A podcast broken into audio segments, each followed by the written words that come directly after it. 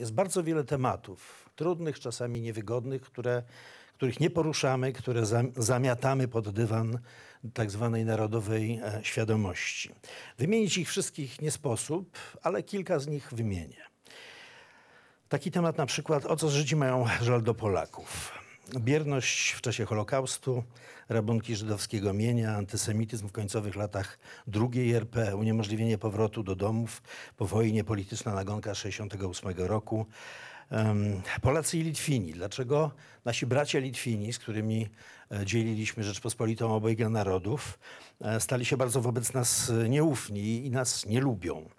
E, My nie rozumiemy, bo nie rozmawiamy o tym, tylko, historycy o tym rozmawiają, o tak zwanym buncie Żeligowskiego, o tym, że, że Polska zajęła Wilno, bo stamtąd się wywodził Józef Piłsudski, e, pozbawiając Litwinów no, ich najważniejszego miasta.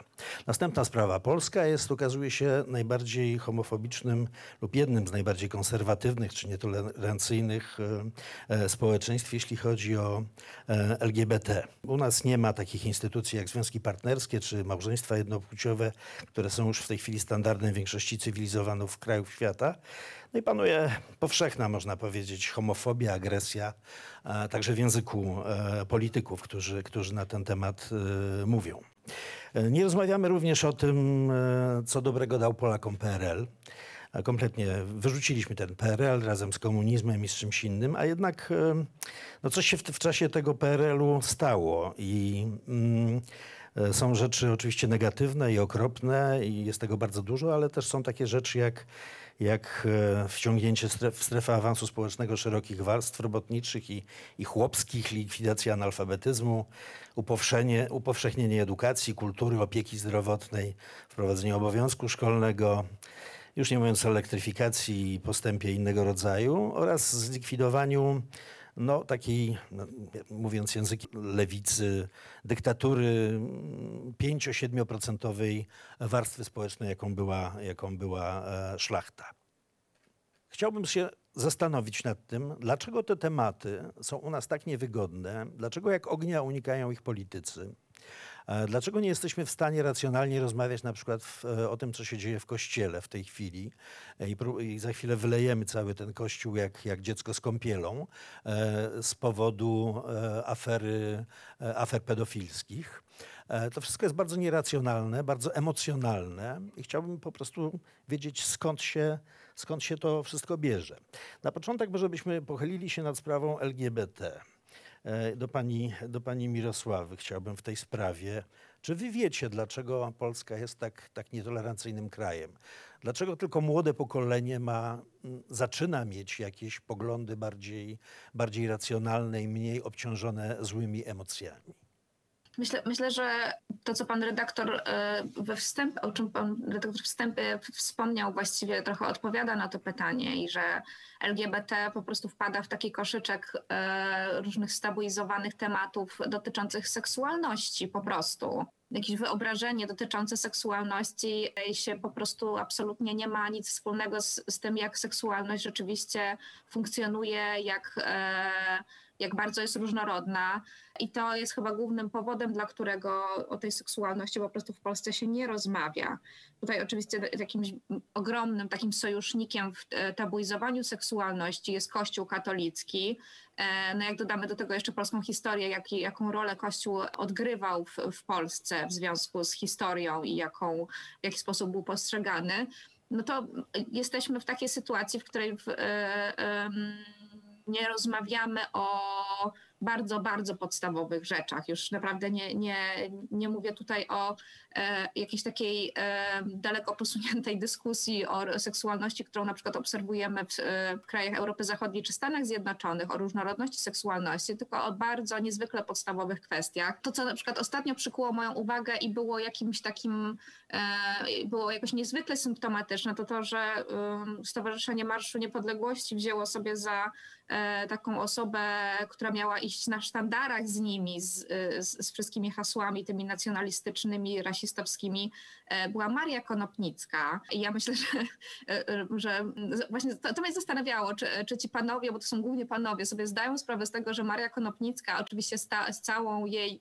e, takim dorobkiem literackim i, i takim zmitologizowanym troszeczkę e, jej postacią w historii polskiej, jednocześnie była po prostu lesbijką. Była osobą, która przeżyła pół życia po prostu ze swoją partnerką i wydaje mi się, że to jest taka próba zaczarowania rzeczywistości. To jest po prostu make Maria Konopnicka great again, to znaczy, że po prostu my nie chcemy Marii Konopnickiej, która jest taka, jaką była po prostu, czyli była kobietą żyjącą z kobietą, tylko niech ona się wpisze po prostu w tą naszą zasady, w naszą cywilizację i takie zaklinanie rzeczywistości e, robi się w pewnym sensie takim, no że to jest po prostu zabawne i dla tej polskiej młodzieży, która wychodzi na ulicę, to jest już na tyle paradoksalne i zabawne, że to po prostu widać na tych transparentach, która młodzież niesie e, dzisiaj na ulicach.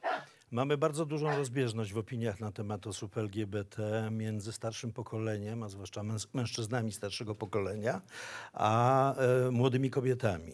E, skąd się to bierze? Dlaczego, dlaczego młode kobiety są najbardziej, nazwijmy to, nie wiem, tolerancyjne, postępowe, czy, czy najbardziej skłonne do tego, żeby, żeby mm, przebudować tę e, narodową e, czy społeczną świadomość w tej kwestii?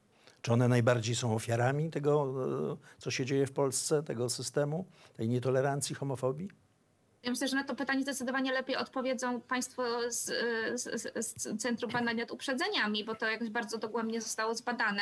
No to, co mi się wydaje i jakoś jest moją obserwacją też to, to co w socjologii się nazywa kryzysem męskości jest jakoś tutaj mocno istotne. To znaczy, że mężczyźni po prostu ten gorset y, y, związany ze stereotypami, jakimiś oczekiwaniami społecznymi związanymi z rolą męską, jest zdecydowanie trudniej pogodzić w tej współczesności, którą się teraz mamy, i dlatego ta obrona przed e, tą nowoczesnością, związaną również z nowymi normami i postrzeganiem seksualności, jest trudniejsza do zniesienia. Dlatego też e, część mężczyzn, oczywiście nie wszyscy, e, w taki troszeczkę już taki trochę paranoiczno, jakoś nie wiem, śmieszny wręcz sposób próbują e, tej swojej męskości i seksualności bronić e, i się od niej odżegnywać. No kobietom, po prostu dla, dla kobiet te normy nie są aż tak e, represyjne, jeśli chodzi o, o pełnienie roli społecznej. No to może to samo pytanie Arebur do, do pana Michała Bilewicza. E, jak, to, jak to jest? Czy, czy, czy, dlaczego właśnie starsi mężczyźni, bo tak ze statystyk, które, które e, zna, e, znalazłem, wynika, są najbardziej homofobiczni, najmniej tolerancyjni, co, że mają coś, najwięcej problemów w ogóle z istnieniem czegoś takiego jak LGBT. Myślę, że i, i, i, starsi, i młodsi, to znaczy, znaczy, oczywiście to jest jedna z tych hipotez, o której mówiła y, Mika Makuchowska, czyli tej zagrożonej, e, czy też wrażliwej męskości. Ona no, znajduje sporo potwierdzenia w sumie w danych. To widzimy w bardzo wielu kontekstach, że faktycznie nawet uświadomienie tego, że, że możliwa jest na przykład, e, że homoseksualnością można się zarazić. Tak? Znaczy, że to nie jest coś, co jest uwarunkowane genetycznie, czy, czy jest to coś uwarunkowane czy biologicznie w jakiś sposób, tylko jest to coś zmiennego, sama świadomość tego już e, jest w stanie mm, podwyższyć u mężczyzn e, homofobię i niechęć do, do gejów, czyli taki jakiś lęk przed tym, że każdy z nas potencjalnie mógłby stać się, się gejem, jest czymś, co, co pewnie jest tak strasznie zagrażające i to, to mm, gdzieś tam odpowiada za te różnice. E, ja myślę, że te różnice między mężczyznami a kobietami w Polsce są głębsze nawet i one dotyczą też światopoglądów politycznych, autorytaryzmu, bardzo dużo rzeczy, które obserwujemy w badaniach i to nie dotyczy tylko starszych mężczyzn, ale również najmłodszych mężczyzn. To znaczy te różnice są najbardziej widoczne w, najmłodszym pokoleniu. Tam widzimy, że faktycznie młodzi mężczyźni e, są zdecydowanie konserwatywni, autorytarni, gotowi głosować na, na, na partie, które często skrajnie prawicowe.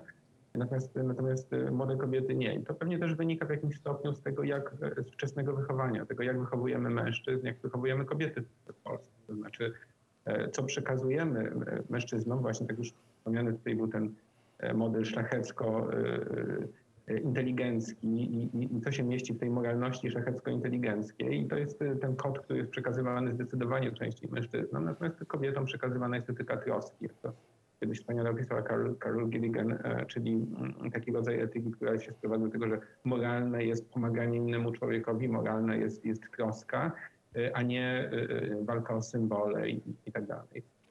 Ja bym jednak chciał na tym się zatrzymać, bo mam wrażenie, że, że w Polsce zbyt często mężczyźni wypowiadają się na temat problemów kobiet i sytuacji kobiet, więc jeżeli mógłbym prosić o uzupełnienie Paulinę, która wie więcej tak na temat ode mnie. To...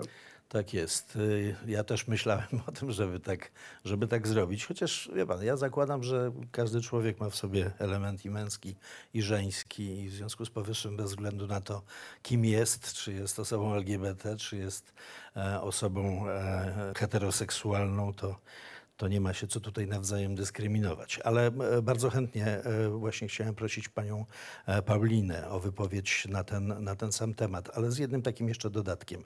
W czasie ostatniej kampanii wyborczej, prezydenckiej, byliśmy świadkami czegoś niesłychanego, przerażającego. Otóż jeden z kandydatów, y, dwóch głównych kandydatów, oczywiście nazywał LGBT ideologią i wyraził się, że ideologia LGBT jest gorsza nawet niż, y, niż totalitaryzmy, takie jak, nie wiem, faszyzm czy, czy komunizm. Padło tego rodzaju stwierdzenie. E, Ja nie chcę oceniać tego, bo, bo to nie, nie jest miejsce, żeby, żeby, to, żeby to rozwijać. Drugi z kolei przed wyborami wyraźnie prezentował inną postawę, tolerancyjną. Mówił, że chce pomagać osobom LGBT, ale w czasie kampanii wyborczej nie było go na to już stać i musiał ten temat wyciszać i wycofywać się z niego, ponieważ e, prawdopodobnie jego doradcy uznali, że gdyby prezentował tę tę postawę, którą prezentował przed wyborami, w czasie wyborów, to po prostu bardzo na tym straci. Pani Paulino, czy doradcy mieli rację? Moim zdaniem nie mieli racji, ale za chwilę do tego wrócę. Jeszcze a propos różnic między kobietami a mężczyznami w postawach, to y, już y, i y, pani Mirosława i Michał, i Mirka i Michał zaczęli mówić o tym, że inna jest, inny jest model męskości i kobiecości. Tak? To znaczy ta męskość opiera się na dwóch zaprzeczeniach. Dwie rzeczy trzeba pokazać, że jest się mężczyzną według tego tradycyjnego wzoru. E, To znaczy, trzeba najpierw pokazać, że nie jest się kobietą, a dwa, trzeba pokazać, że nie jest się osobą e, homoseksualną. I w momencie, kiedy w jakiś sposób ta męskość jest e, zagrożona, na przykład przez problemy ekonomiczne, no to takim sposobem na e, odzyskanie jej jest e, właśnie czy e, próba dyscyplinowania kobiet, tak i sterowania ich seksualnością i rozrodczością, czy też uprzedzenia wobec osób LGBT. Tak, to jest łatwy sposób na odzyskanie poczucia bezpieczeństwa w swojej, swojej tożsamości, która jest zagrożona, bo przemiany cywilizacyjne prowadzą jednak do tego, że pozycja białego heteroseksualnego mężczyzny no jednak traci na znaczeniu. Natomiast jeśli chodzi o to, czy doradcy mieli rację, uważam, że nie, dlatego e, że już od dawna obserwatorzy e, polskiej sceny politycznej widzą, że politycy są znacznie bardziej konserwatywni e, niż ich wyborcy. Tak? To szczególnie widać wyborców koalicji obywatelskiej, a raczej tej części z Platformy Obywatelskiej. My robiliśmy e, badania sondażowe w 2018 i 2019 roku. W 2018, czyli e, jeszcze przed tymi wyborami do Parlamentu Europejskiego, kiedy kwestia praw osób LGBT no tak, zaczęła być używana wprost politycznie. I rzeczywiście te postawy się pogorszyły. Tak? No, wzrosła dehumanizacja osób LGBT i to mierzona w taki sposób bardzo zgrubny, tak, wizualny. Ale stało się coś e, jeszcze ciekawszego, to znaczy postawy e, wyborców partii opozycyjnych, e, opozycji demokratycznej poprawiły się. Natomiast wśród wyborców PiS Konfederacji pogorszyły się. E, widać tutaj pewien ruch, widać było pewien ruch tak w stronę lepszych postaw wobec osób LGBT, no, które wymuszone są głównie niechęcią do partii rządzącej, moim zdaniem. Jeżeli e, e, nasi wrogowie kogoś atakują, to ta osoba atakowana e, no, zaczyna być uznawana za naszego sojusznika czy, czy przyjaciela i musimy okazać jej no, jakoś e, mieć do niej lepszy stosunek.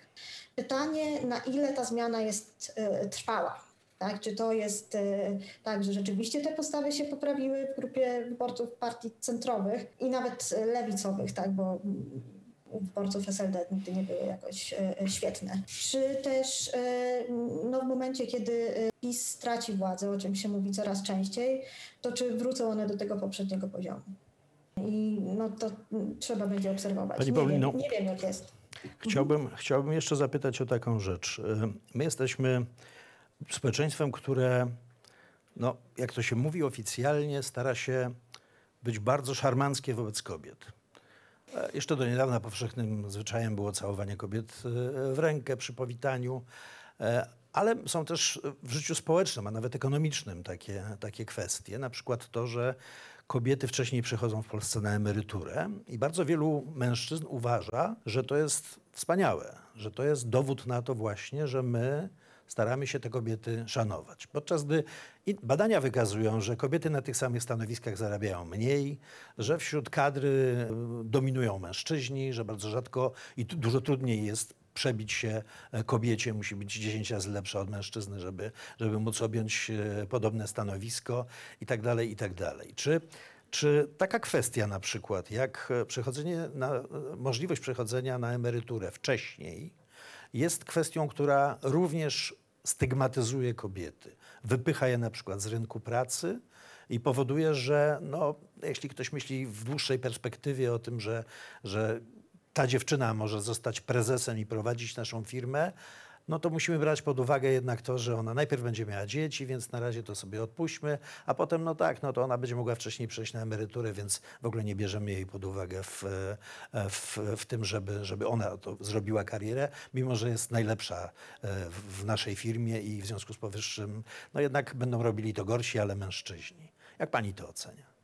Bardzo dobrze do tego, co Pan mówi, pasuje e, koncepcja seksizmu ambiwalentnego Susan Fisk i Petera którzy wskazali, że postawy seksistowskie wobec kobiet, tak, no bo oczywiście no, mogą być w obie strony, e, można podzielić na takie dwa rodzaje, to znaczy e, seksizm wrogi i e, seksizm życzliwy.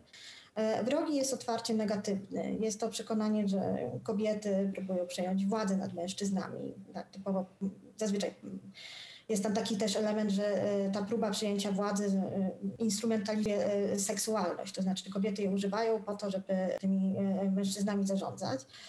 Natomiast seksizm życzliwy obejmuje takie przekonanie, że kobiety są delikatne, mają lepszy gust niż mężczyźni, mężczyźni i że mężczyźni powinni je e, chronić. Tak? To są, bardzo to pasuje do tego mm, rozróżnienia tak, w antropologii na mit e, latacznicy i, i Madonny.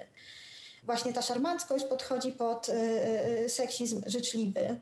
I moim zdaniem on jest o wiele bardziej niebezpieczny dla emancypacji kobiet niż seksizm wrogi. Seksizm wrogi jest łatwo zidentyfikować. Tak? Jeżeli ktoś jest, e, mówi otwarcie negatywne rzeczy o kobietach, no to można powiedzieć, że po prostu coś z tym, e, co, coś z tą osobą jest nie tak, ta osoba jest uprzedzona i w ogóle nie powinniśmy się przejmować e, tym, co ona mówi.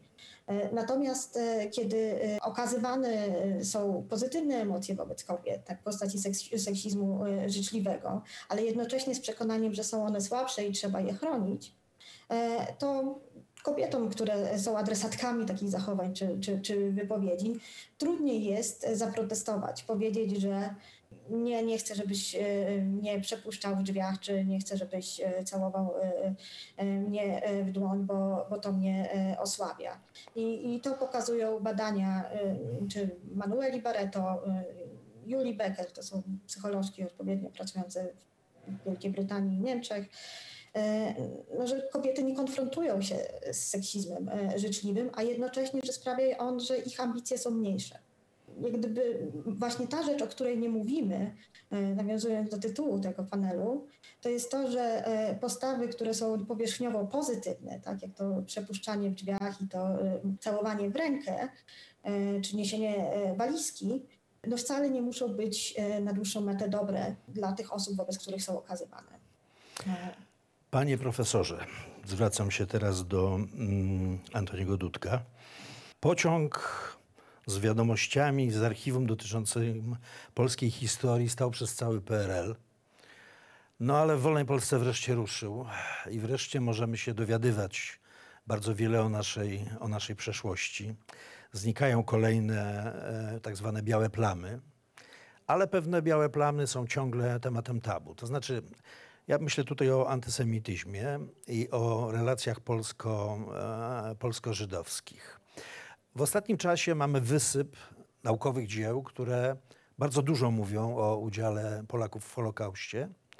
Em, Natomiast one się kompletnie nie przebijają do świadomości społecznej. Politycy unikają tego tematu jak ognia, e, bo zakłada się u nas, że jednak antysemityzm jest na tyle silny, że mówienie o tym, że Polacy byli winni, że rabowali majątki po swoich żydowskich sąsiadach, że, że zabijali, że wydawali na gestapo i tak dalej, i że skala tego zjawiska była dużo większa niż do tej pory e, e, się spodziewaliśmy, że to może po prostu zaszkodzić. My nie, nie chcemy tego zupełnie, zupełnie słuchać. Skąd się bierze ta niechęć do wejścia głębiej w tę wodę, jak śpiewał Bart mojego pokolenia Jacek Kaczmarski? Dlaczego my nie chcemy na ten temat mówić otwarcie i publicznie całej prawdy przestrzeni publicznej, tylko zostawiamy to naukowcom, którzy rzeczywiście robią e, wspaniałą robotę, no bo, no bo od, tego, od tego są. Natomiast nie zmienia to absolutnie tego, że Holokaust i winy Polaków e, w Holokauście są ciągle w Polsce tematem tabu. Nie kryję, że, że będę z panem polemizował. Ja mam jednak inne zdanie w tej sprawie, y, dlatego że to, co pan nazywa tematem tabu czy przemilczaniem, ja nazywam po prostu bardzo ostrą dyskusją, y, która mi się zresztą często nie podoba, która trwa wokół na przykład tematu polskich, y, polskiej winy i współodpowiedzialności za Holokaust.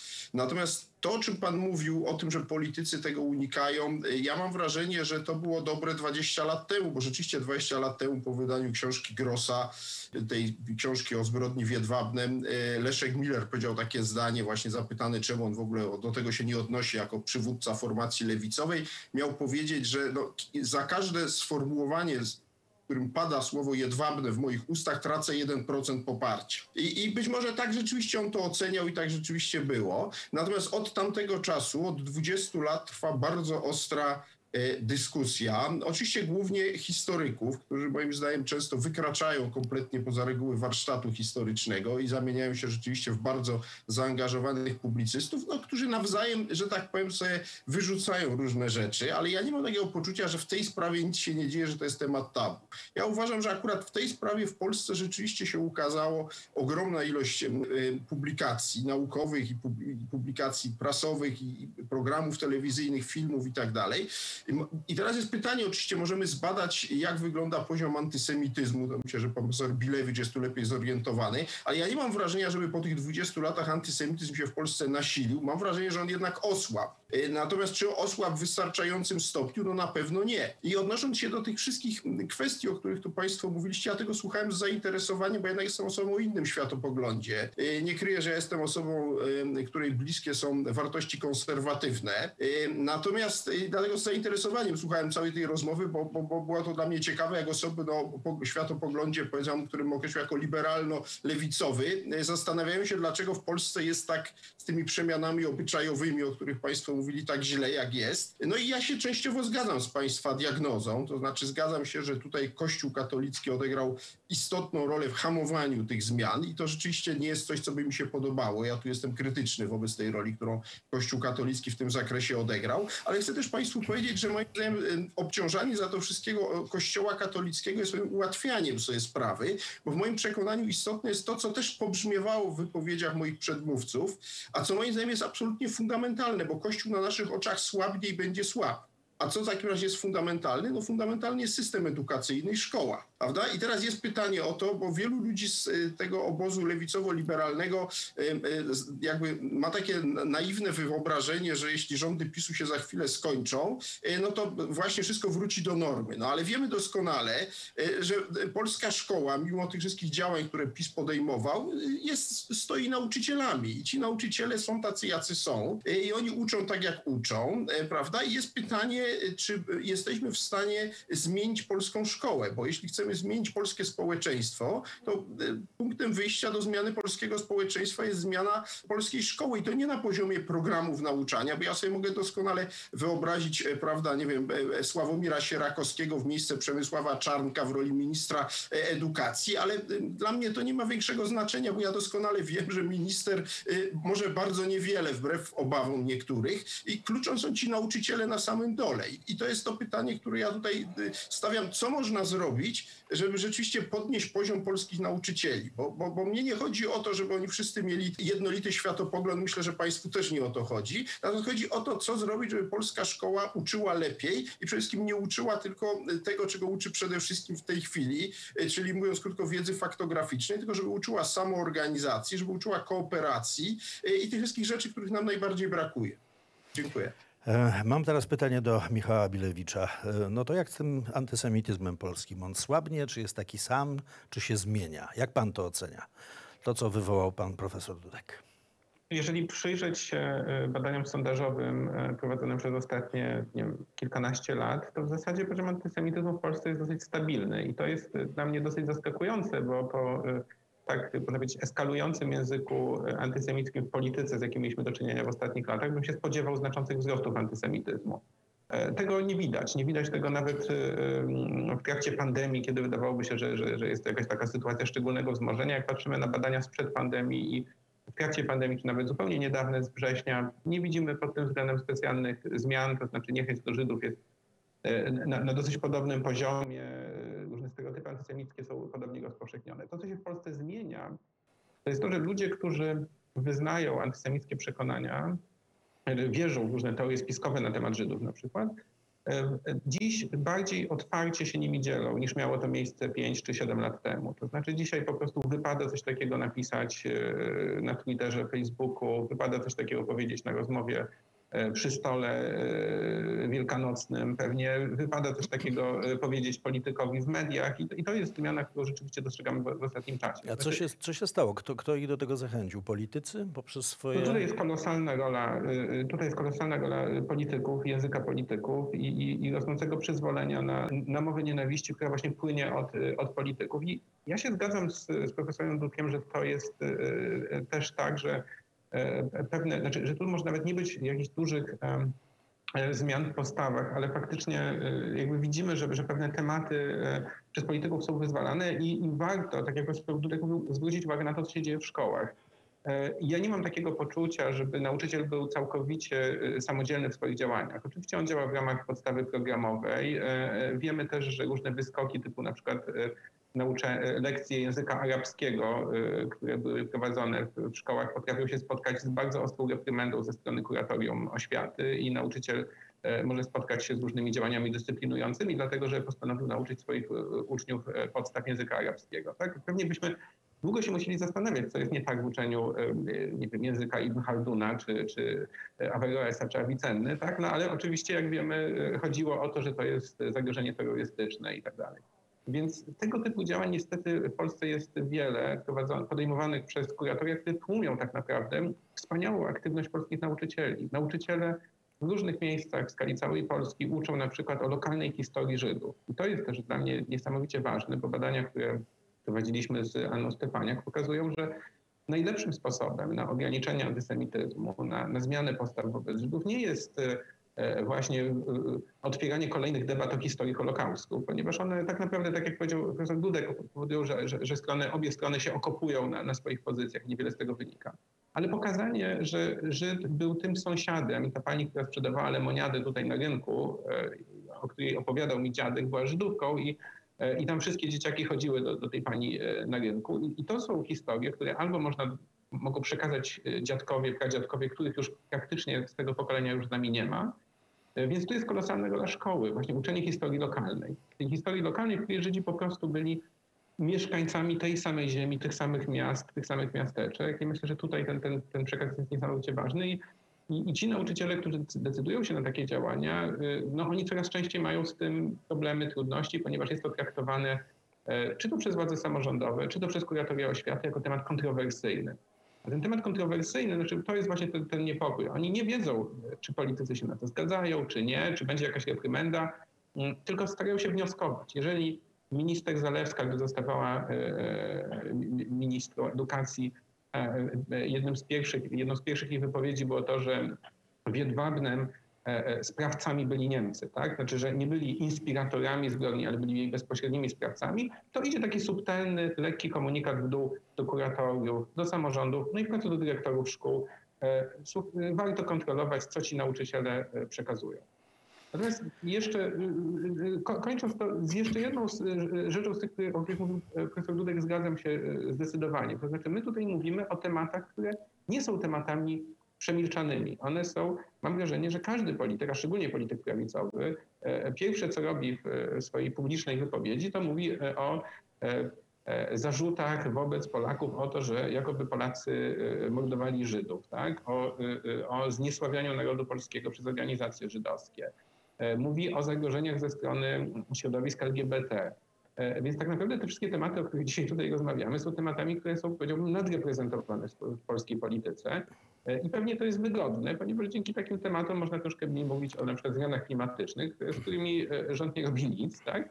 I w ogóle władze polskie nie robią nic. Jest, jest kilka problemów, które, nie wiem, albo demografii w Polsce, tak, szpitali psychiatrycznych na przykład, czy, czy, czy, czy psychiatrii dziecięcej, o której wreszcie zaczęło się trochę mówić, ale to są naprawdę bardzo poważne kwestie, o których bardzo wygodnie jest nie mówić wtedy, kiedy wystąpimy jako obrońcy cywilizacji narodu polskiego i tak dalej.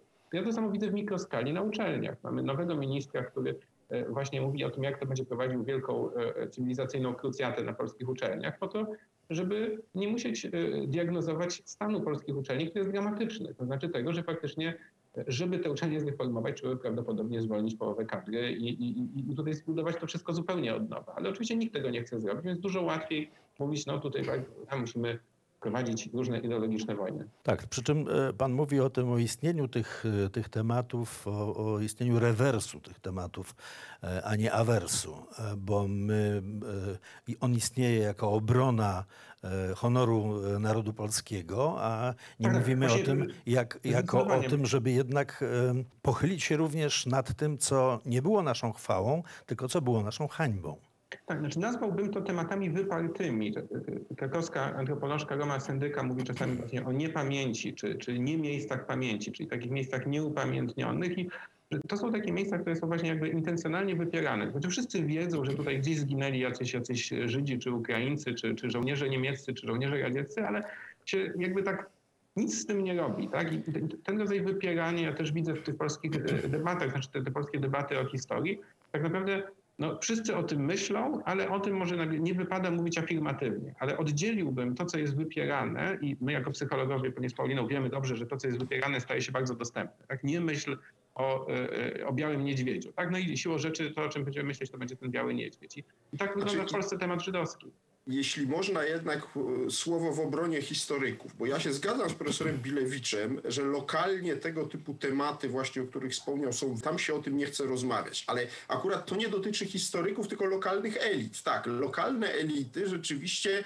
chcą przedstawiać wizerunek idylliczny z przeszłości swoich lo lokalnych społeczności. Tu zgoda. Taki mechanizm wypierania niechęci występuje, natomiast no, ja bym tego nie odnosił do środowiska historycznego, bo akurat w polskim środowisku historycznym toczy się równolegle bardzo wiele dyskusji y, i na tematy litewskie, o których pytał pan redaktor Kugała, i na tematy na przykład relacji polsko-słowackich, o których, czy czeskich, o których tu nie mówiliśmy. To wszystko naprawdę się dzieje, natomiast to są oczywiście wąskie, niszowe tematy. To się nie przebija do masowej świadomości, tu zgoda. No, przebiła się kwestia polsko-ukraińska na większą skalę. Tutaj żeśmy y, y, o tym nie mówili, ale choćby za sprawą filmu Smarzowskiego Wołyń, prawda? Jakaś debata się tu odbyła. Zresztą to nas prowadzi do tego, co tu na moment było wspomniane, a ja tu już ostatni raz zabieram głos, bo wiem, że nasz czas się kończy, ale pan redaktor o tym wspomniał, to jest kwestia demografii, bo pani Górska powiedziała słusznie, że y, ja co wynotowałem, że pozycja białego heteroseksualnego mężczyzny traci na znaczeniu. Ja się zgadzam z tą diagnozą, nie powiem, że mnie to cieszyło, ale, ale zgadzam się. Y, natomiast y, problem polega na tym, że to nie dotyczy tylko kwestii mężczyzny heteroseksualnego, tylko problem dotyczy zmian demograficznych w skali Europy, która się starzeje. Jak się porówna demografię, prawda, azjatycką i afrykańską z europejską, to wnioski są dość oczywiste. I NASA w związku z tym czeka w kilku, na przestrzeni kilku najbliższych e, e, dekad, mówię o nas, czyli Europie, e, no, masa przybyszów. To jest oczywiste. Tylko jest pytanie, czy my się na to jesteśmy w stanie odpowiednio przygotować, prawda? Bo ja się zgadzam z panem profesorem Bilewiczem, że no, absurdem jest zakazywanie uczenia języka arabskiego, ale to nie zmienia faktu, że my wrócimy do społeczeństwa wielokulturowego w ciągu najbliższych paru dekad, i albo to się odbędzie, jak na razie to się zanosi na to wszystko w sposób żywiołowy, albo w sposób przygotowany. Ale jeśli w sposób przygotowany, to ja powiem brutalnie, tutaj będą musiały być zastosowane pewne środki, które się podejrzewam Państwu nie, nie spodobają. No jak na przykład niepuszczanie tego na zasadzie żywiołowości, że może przyjechać każdy, kto chce. Otwieramy granice i kto tu wjedzie, tego będziemy mieli. No więc tu będzie zasadniczy spór między nami w przyszłości. Temat e, uchodźców i temat e, demografii jest oczywiście jednym z tematów również zamiecionych pod, pod polski dywan. My o tym e, nie rozmawiamy. Tymczasem mamy najgorsze w Europie perspektywy demograficzne. Liczba Polaków gwałtownie maleje i starzejemy się najszybciej ze wszystkich krajów Europy. A tymczasem w ciągu najbliższych 30 lat w Afryce przyjdzie na świat 800 milionów ludzi i wszyscy ci ludzie jakoś informowani czy też edukowani e, albo manipulowani przez internet będą chcieli dobrego życia, które my im przez ten internet e, proponujemy i przyjdą e, do Europy po to dobre życie, bo nie znajdą go nigdzie indziej. Chciałbym zwrócić się do pani Mirosławy Makuchowskiej, bo była mowa o tym, że no, na Kościół rzeczywiście wszystkiego zwalić nie możemy, bo Kościół jest tylko jednym ze źródeł świadomości Polaków i ich postaw. Mamy szkoły, o których mówił pan, e, pan profesor, niewątpliwie pogrążone w kryzysie, które nie są w stanie wygenerować z siebie jakiegoś spójnego i sensownego, dającego nam szansę e, w przyszłości jakiejś wspólnej wizji tego, jak powinno wyglądać nasze społeczeństwo. My jesteśmy pogrążeni w takim przekonaniu, że zdrowe społeczeństwo to jest takie społeczeństwo, że my wszyscy jesteśmy katolikami, wszyscy jesteśmy Polakami, E, nie ma tutaj e, specjalnie żadnej otwartości, bo e, różnorodność czemuś zagraża. Tymczasem na świecie jest tak, że różnorodność ubogaca, że to ona powoduje, że jakieś społeczeństwo się rozwija albo nie. Kolejnym takim źródłem, z którego my czerpiemy wiedzę o świecie i które wpływa na, na, na nas, jest oprócz szkolnictwa, są media. No to już jest temat w ogóle rzeka co media robią i dlaczego rozmawiamy o różnych dziwnych rzeczach, o celebrytach, a nie rozmawiamy o demografii, nie rozmawiamy o stanie polskiej e, nauki, nie rozmawiamy o tym, że my Polacy bardzo niewiele dajemy światu, jeśli chodzi o postęp techniczny, e, co widać wyraźnie w tej chwili nawet w przypadku, w przypadku szczepionki. Czekamy, aż świat to zrobi, bo nie jesteśmy w stanie nic tutaj sensownego zaproponować, bo nawet jak mamy genialnych e, lekarzy, którzy pracują nad tym i coś mogą zrobić, to nie mamy na to pieniędzy ani organizacji, żeby, e, żeby to zrobić. Co się powinno wydarzyć? I jeszcze jest rola polityków, którzy wpływają na to, jak my postrzegamy świat. Co się powinno wydarzyć, żeby to się zmieniło? Żebyśmy chętniej sięgali po te ważne tematy, które zamiatamy pod dywan narodowej nieświadomości. Pani Mirosławo.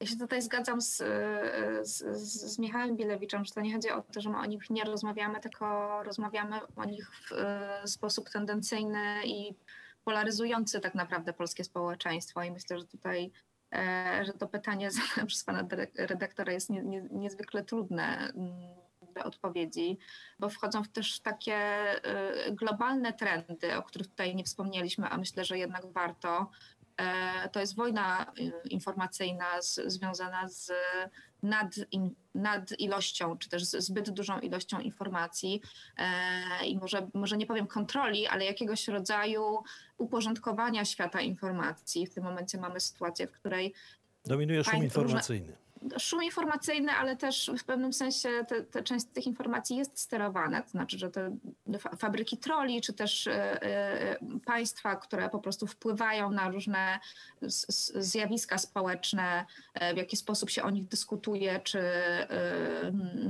czy one właśnie prowadzą do jakiegoś konsensusu społecznego, czy do, do rozwiązywania konfliktów społecznych, czy je za, zaostrzają, to jest jakiś, mam wrażenie, jeden z takich tematów, który jest niezwykłym wyzwaniem, bo bez tego sobie, mam wrażenie, z tym nie poradzimy, e, bo ta polaryzacja po prostu będzie postępować. Bardzo proszę, pani Paulina Górska. Ja myślę, że warunkiem takiej e, poważnej rozmowy o tych wszystkich tematach, bo e, rzeczywiście my o nich rozmawiamy, ale w bardzo emocjonalny sposób. Czuje, jedna strona czuje się zagrożona i druga strona czuje się zagrożona. Jest równość aktorów, którzy ze sobą rozmawiają. I z tego punktu widzenia mnie się podoba to, że pozycja białego heteroseksualnego mężczyzny traci na znaczeniu. I też sądzę, że Europa musi, e, akurat nie Polska, chociaż gdybyśmy mieli takie możliwości, być może byśmy to robili, musi ponieść odpowiedzialność za lata kolonializmu. I może to jest ta cena, którą trzeba zapłacić. to, żeby zaakceptować e, imigrantów e, z tych części świata, które przez Europę były przez wieki wykorzystywane. Jeszcze- Dziękuję bardzo. To ja wchodząc w słowo muszę polemikę. No my akurat mieliśmy to szczęście, że nie byliśmy państwem kolonialnym, mamy za to Ukraińców, Białorusinów, ich podobno kolonizowaliśmy, to oni u nas już są. No tak, i, Tak, to i myślę, że w tym- tym, w tym e, może tkwi nasza szansa. Popatrzmy tylko na jeden fakt. Jeżeli będziemy mieli szczepionkę e, na koronawirusa, to nie dlatego, że ją sami stworzymy, tylko dlatego, że trzech imigrantów z tureckiej Anatolii, chłopów z Anatolii, trafiło do Niemiec i ich dzieci zostały wybitnymi naukowcami.